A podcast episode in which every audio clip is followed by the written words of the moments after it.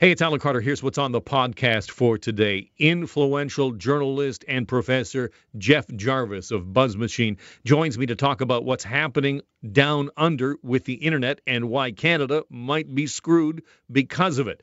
Plus, later on, we'll talk with Celina Caesar Chavannes about her new book and why she left the Liberal Party. Let's get to it. I am all turned around and there are these annoying noises everywhere. Google looks weird. It doesn't find the things I think it should. There's no more news on my Facebook feed. Has the world turned upside down? Or am I just down under? A momentous decision in Australia regarding tech giants Facebook and Google and what Facebook has done is reverberating around the world, and that deal is being very closely watched here in Canada. It's going to have an implication on you and how you consume news and how you use social media. Coming up, influential writer and professor Jeff Jarvis is going to join me to explain why he says, and this is a quote from him Canada is effed because of this deal. That is coming up on the Alan Carter radio program here on Global News Radio. But first, what is that sound? It's a kind of a screeching. It's like listening to nails on a chalkboard, listening Thank, to you.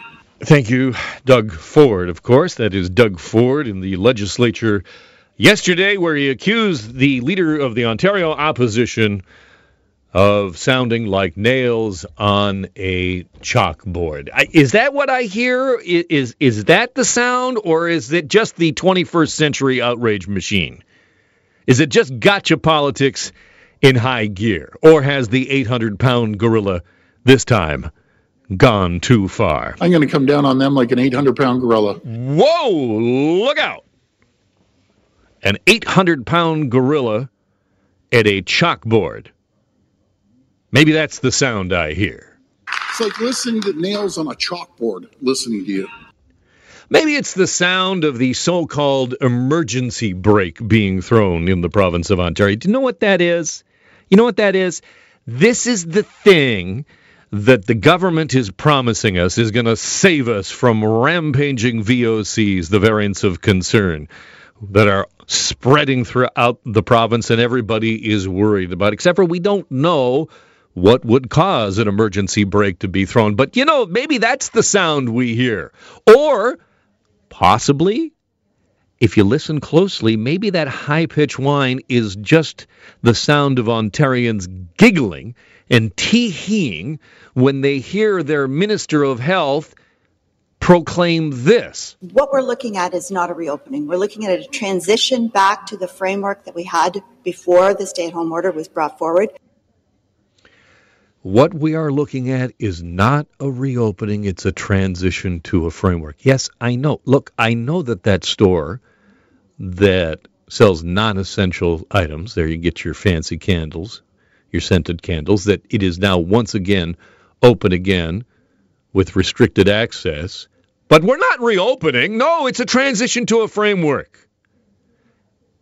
Maybe that's the sound we're hearing. Or maybe it's the sound of Ontarians just simply pulling out their hair, listening to medical experts disagree, politicians bicker, and watch them play games. And again and again, we go back to the hyperbole well. As a public health physician, I've never been as concerned about the threat of COVID 19 to your health as I am now.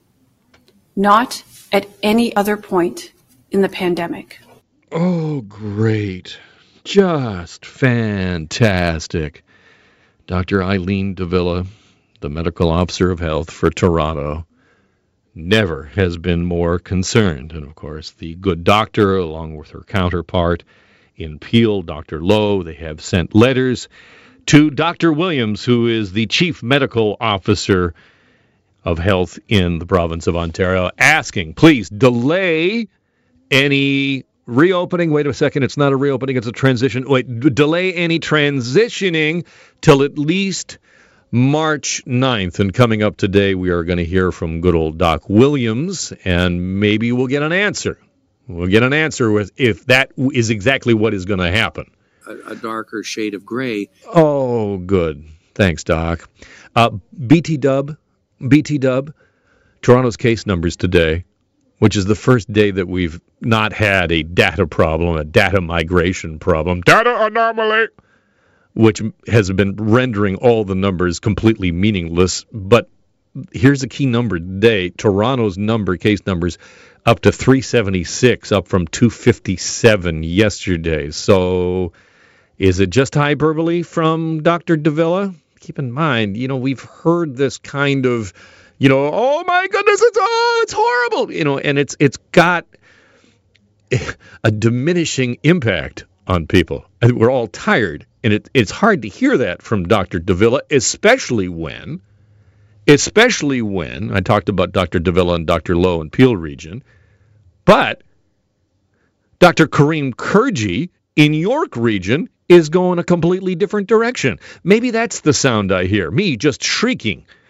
at the fact that the doctor just north of Toronto says, quote, we prefer to look at the whole community as our patient.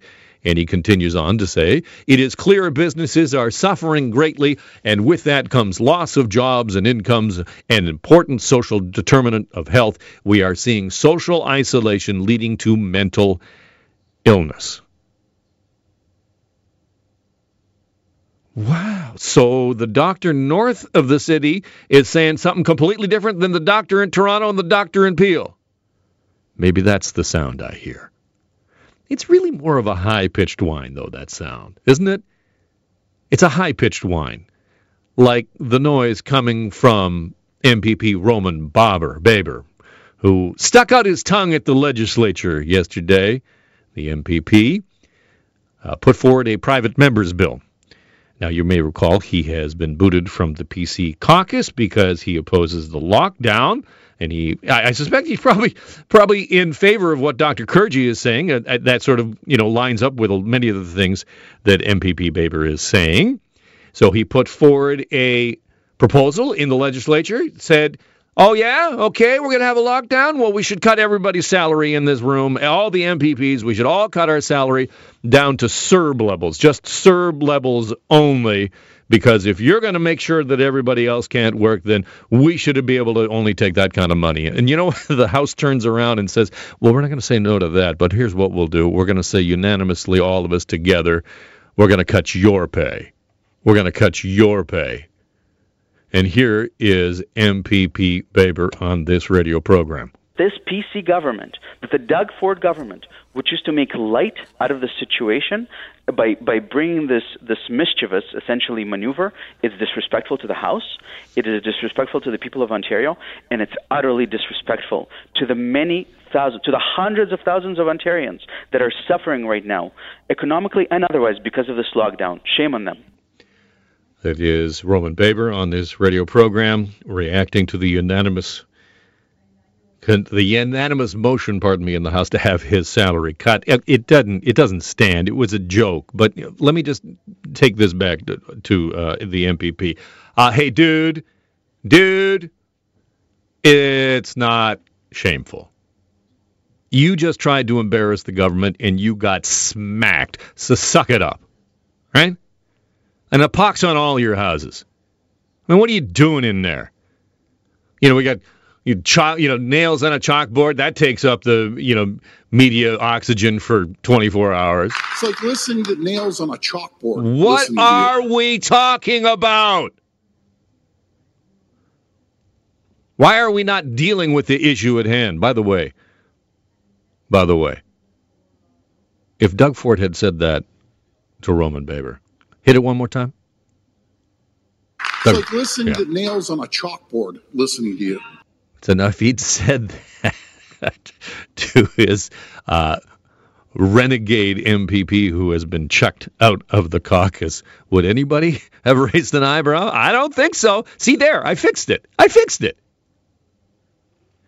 So that screeching sound that we all hear, I think, is not nails on a chalkboard. It is the grating on our nerves as we try and navigate as the public Like, how do we navigate the information that we're getting? We have the health table saying, well, we shouldn't do any kind of a reopening because the variants of concern are on the march and it's going to go crazy.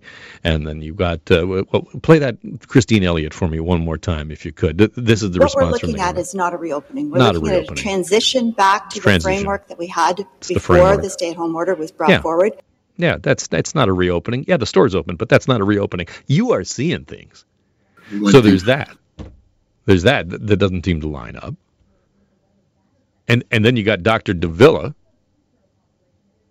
Again, hit me again with the Dr. de Villa. This, this is enough to make your coffee go cold. As a public health physician, I've never been as concerned oh, about the threat good. of COVID 19 mm-hmm. to your health mm-hmm. as I am now. Not well, at any other point in the pandemic. I, I, have a I have a sneaking suspicion she's going to say that exact same thing in about three weeks. And every time she says it, it means less. I don't disagree. I just I'm saying we're all tired, and if if if these health experts and the province can't start singing from the same page, well, everybody's singing their own tune. That is the screeching sound I hear. Facebook is being heavily criticized all around the world today following its sudden decision to block news content in Australia amid a dispute over whether the social media company should be required to pay for stories. And Australians woke up to find they were unable to view or share news items on their Facebook feeds. Australia is leading a global push by the media industry and governments to force digital platforms to share advertising money they collect through the use of news content. And that is underway here in this country as well.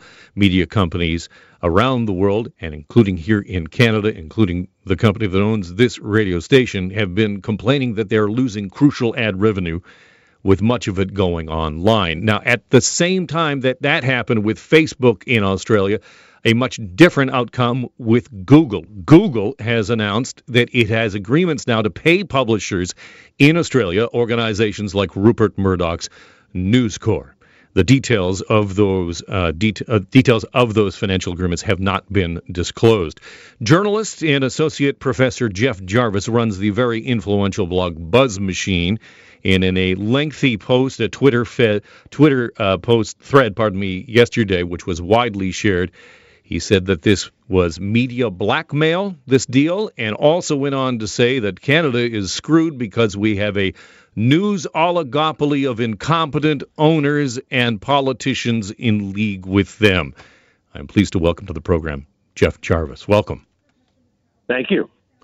Why do you say that uh, Canada is so screwed because of what is happening in Australia?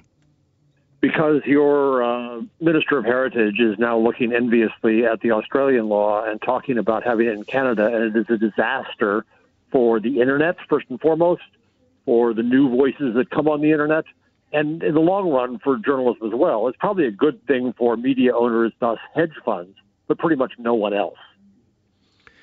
You decry the this deal between Google uh, and the various news organizations in Australia as big tech blinking. Yeah, I think that Google just said enough. Okay, we'll give you some money. It's baksheesh. It's bribery money. It's blackmail. It's them saying because news isn't that valuable to Google or Facebook. Uh, publishers think that they have so much value. Facebook has, has said often that news is less than four percent of usage on Facebook. Google makes no money on Google News. Its new news showcase is not a way to make money. It's a way to pay off uh, the publishers. And what you see now is publishers have entitlement as their primary business strategy. Well, you should pay us because we're wonderful.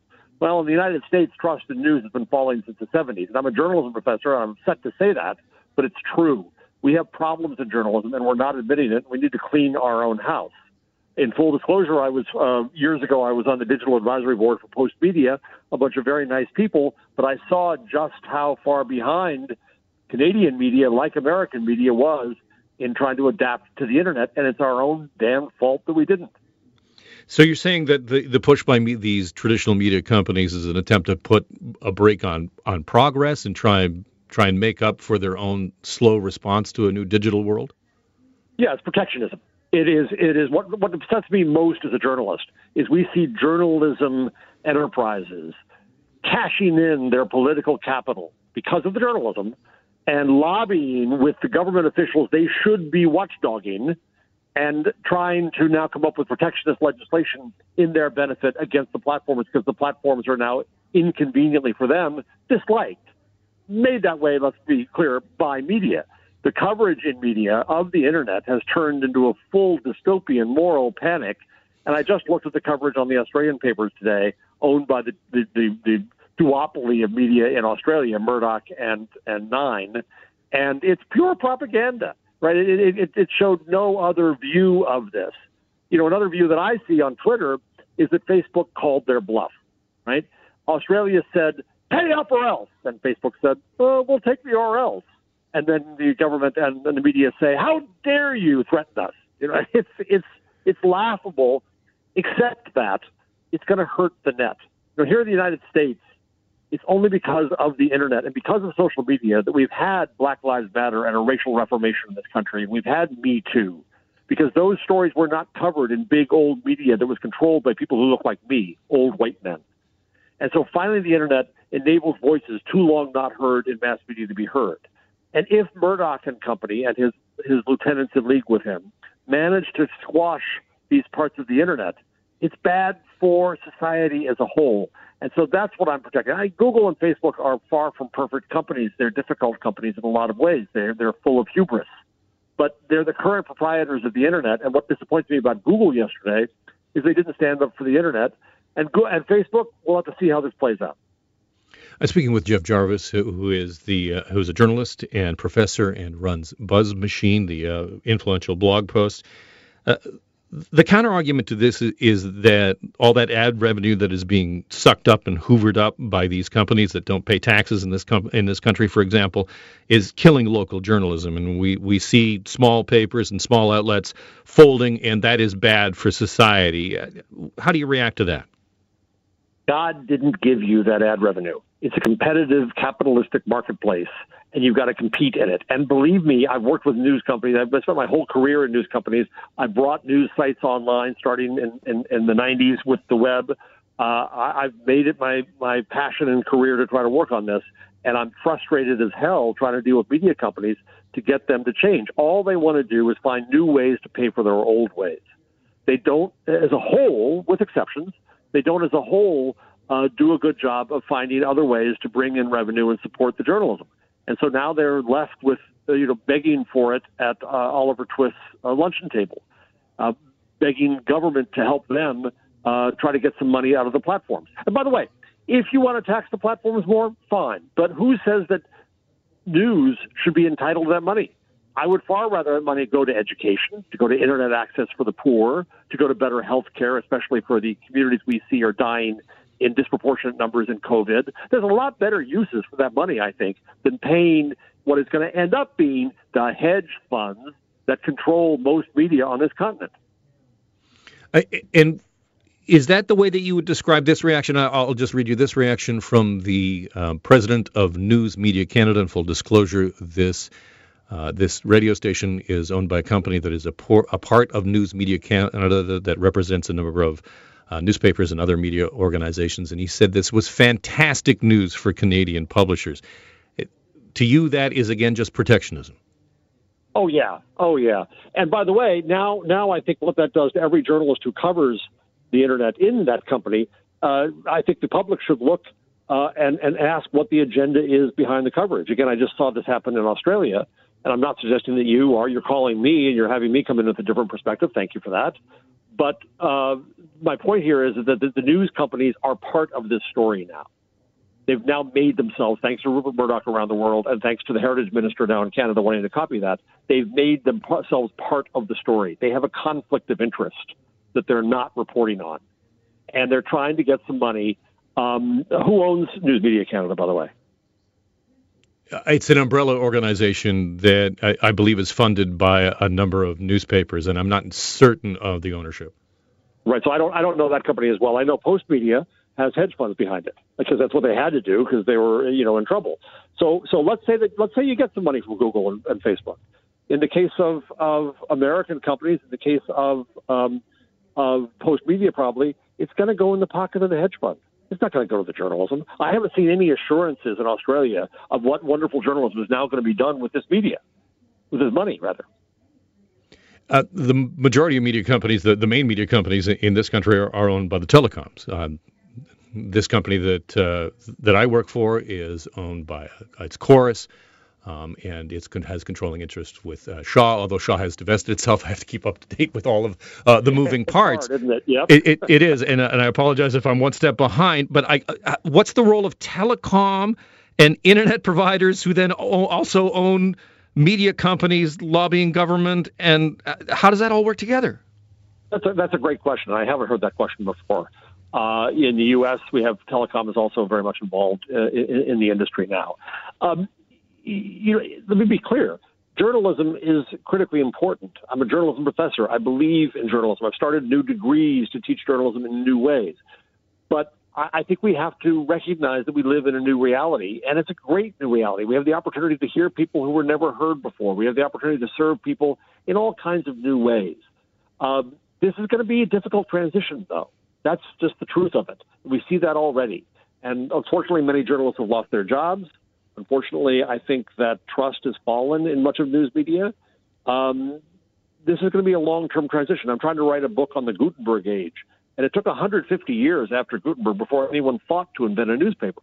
I think we're in a similarly long transition now that's going to be difficult. It's going to be filled with uncertainty, but it's also going to be filled with experimentation and finding new ways to serve the public. And I think that's exciting. Jeff uh, Jeff Jarvis is with us. Uh, he uh, runs Buzz Machine. And just a final question, and I believe this was on your Twitter thread that that part of this you, you suggested that they should put fences up uh, around the legislative building in Australia. I believe that was your post. And could you explain what you mean by that? Obviously, you're referring to the attack on the U.S. Capitol. Yeah, all, all I was saying there was it was it was it, it, on its own that maybe doesn't sound so great, but it was part of a context of, of the thread that said that I think that if um, people have to give with give up uh, parts of their internet, their anger is not going to be directed at the internet companies. It's going to be directed at the politicians who played along with Murdoch. In the case of, and if I sound vitriolic about Murdoch, it's because I've seen him ruin my country. I've seen them ruin families. I've seen, January 6th was his garden party. Donald Trump was his product. Uh, he is the most malign influence in democracy in the English-speaking world, and thank God Canada does, doesn't have him. But we do here. The UK does, and Australia does. And I've seen what he what he has been doing. And I think it's a time when we in journalism should be cleaning our own house and and talking about the malign influence of Fox News. Instead, now we have Google paying the proprietor of Fox News, we have Rupert Murdoch winning. And that upsets me greatly. Jeff Jarvis, I appreciate your time. Thank you for coming on today. Thank you. My next guest was the first black MP for Whitby, Ontario, who left the Liberals to sit as an independent back in 2019. Celina Caesar Chavannes quit the caucus after fellow Liberals Jody Wilson-Raybould and Jane Philpott resigned from cabinet over the SNC Lavalin saga. She'd been a vocal supporter of the pair, who were subsequently booted from the caucus by Justin Trudeau. Miss Caesar Chavannes was also accused, or rather also accused Trudeau of yelling at her when she informed him she would not be seeking a second term, an accusation that the PMO has denied. In her new book, Can You Hear Me Now? Miss Caesar Chavannes describes her time in Ottawa and her disappointment and her disillusionment with the government that she was part of. Celina Caesar Chavannes joins us on the line now. Welcome to the program. Hi, Alan. Thank you for having me. Congratulations on the book.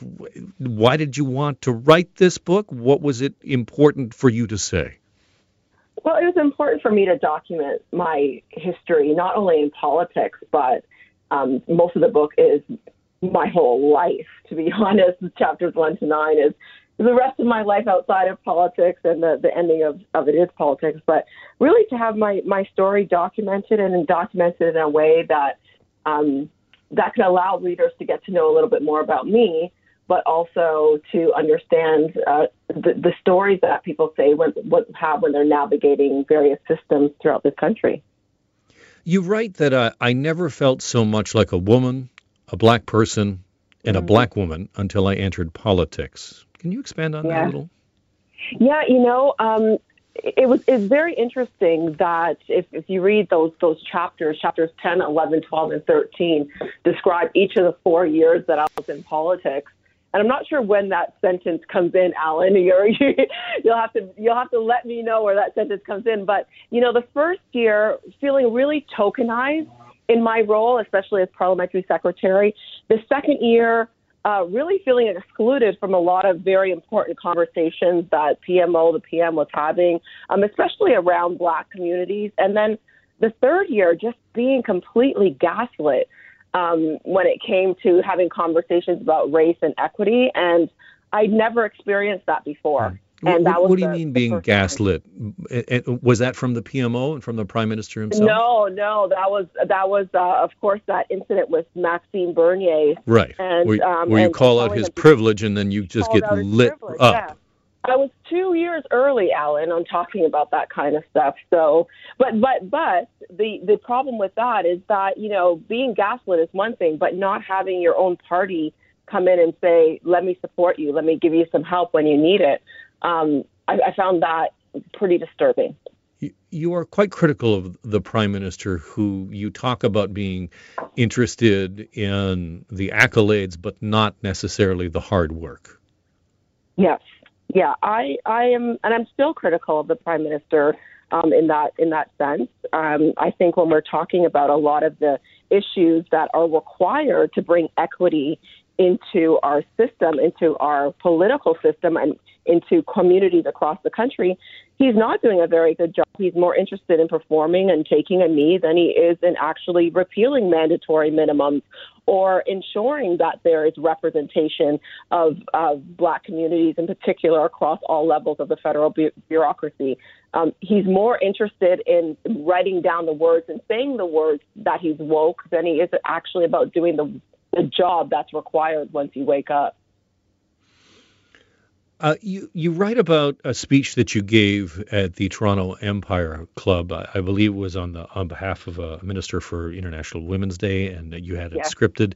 And at the end, you go off script and you ad libbed. And uh, you, the quote you have is, "My feminism isn't for everybody. Not everyone likes black coffee. No sugar, no cream." Mm-hmm. I, I, I, guess my my question is in in parliamentary politics, you know, we have caucus solidarity. We, we you know, government works a certain way with backbenchers supporting the government, so on and so forth. Was it a question that you know, in, in many ways, your demeanor, not everyone likes black coffee, no sugar, no cream, made it difficult for you to continue to serve with the liberal government? I don't understand why that would. I mean, the whole idea of feminism is making sure that we're we're supporting women who need it the most. We're supporting those with multiple intersecting identities that need it the most.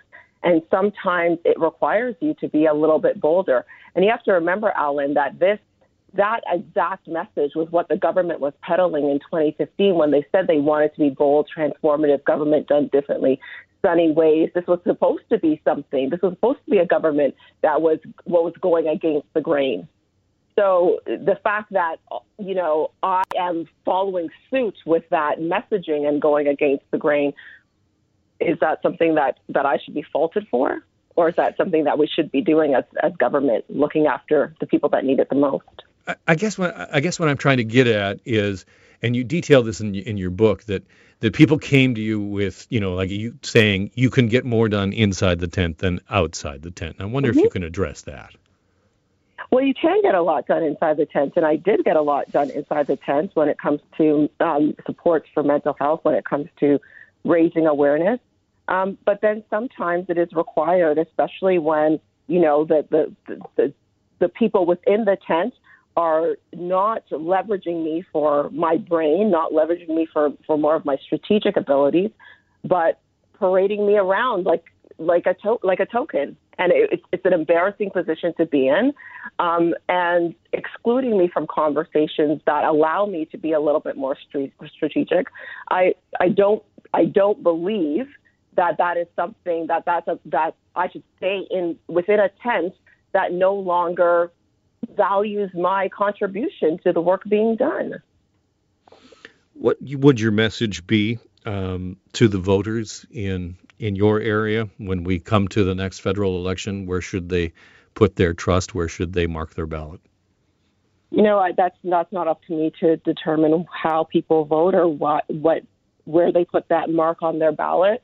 I would say that we need to be cognizant of the fact that the power has always been with the people, and we should be pushing our government to do better. If they make promises, um, we should be holding them to account. We should be pushing them to to to do the things that we know are going to create equity in our communities. And um, that happens not just at, on voting day, on election day. It happens every day of the year. And I think that's more important than where they put their vote. It's holding those as they vote to account. I'm wondering what the experience has been of, of having a, a, book out in the midst of a pandemic and obviously in the midst of conversations about race, uh, what we've seen in the last year, and, and how, that, how that process has been for you. It must have been very interesting to, to be out there talking about this in a time when we're, we're all uh, virtual and remote. Uh, so I've, I've never put out a book the traditional way, so this is the only way I know how. Right? so I'm rolling with the punches right now. I'm enjoying doing these interviews. So it's uh, it actually allows me to do back to back to back interviews in a way that I couldn't do them before. So I'm appreciating it. I'm I'm I'm taking the blessings with the with the curse of the pandemic as well. But and also the the subject matter too. It it it's just yes. It, it's it, it's there has been a reckoning. And let let me ask, ask you this: Do you have confidence that the changes that we've seen promised in the wake of George Floyd will be any different than the promises that were made by the Trudeau government when it first came to power. So let's be clear. Um, you know, a lot of what's written in my book is a microcosm, I think, of what is happening on a larger scale. So when we think about, um, you know, mandatory minimum, the promise that was made in 2015 to dis- to address the disproportionate um, nature of Black and Indigenous people in, popu- in the prison populations, mandatory minimums has not been repealed. Um, a few weeks ago, we saw letters sent out by ESDC, the Employment Service and Social Development Canada, saying that you know black organizations were not getting federal funding um, because they couldn't determine that their leadership was black enough uh, these are the Ontario Black History Society, Operation Black Vote, Black Lives Matter Toronto did not get this funding. Um, you know, when, when it comes to are we actually committing to what we say we're going to do? Are we go, are we committing to doing the work when the prime minister takes a knee and then stands back up? I think we're seeing some evidence that that is not the case. Um, and if I could give one more example, last week they made a historic announcement around gender based violence during a pandemic when we're seeing a lot of gender based violence increase. They made an announcement of $2.5 million to hundreds of black organizations during that time. In 2018, one organization got $3.7 million for one program. How, this, this is more examples of that tokenizing, that exclusion, that that destruction that we're talking that I'm talking about in the book on a ma- on a macro level. And this is what's harming communities. This is what's harming families. And we need to hold our government to account when they make these kinds of promises to do better and actually don't, and further tokenize Black communities. Celina, it's been just great having you on. Thank you so much for coming on, and congratulations on the new book. Thank you so much, Alan. It's a pleasure. Thank you to your listeners as well. That is Celina Caesar Chavannes, who is the former MP for Whitby, and her new book, Can You Hear Me Now, is out now. That's the podcast for today. Don't forget the Alan Carter Show weekdays starting at noon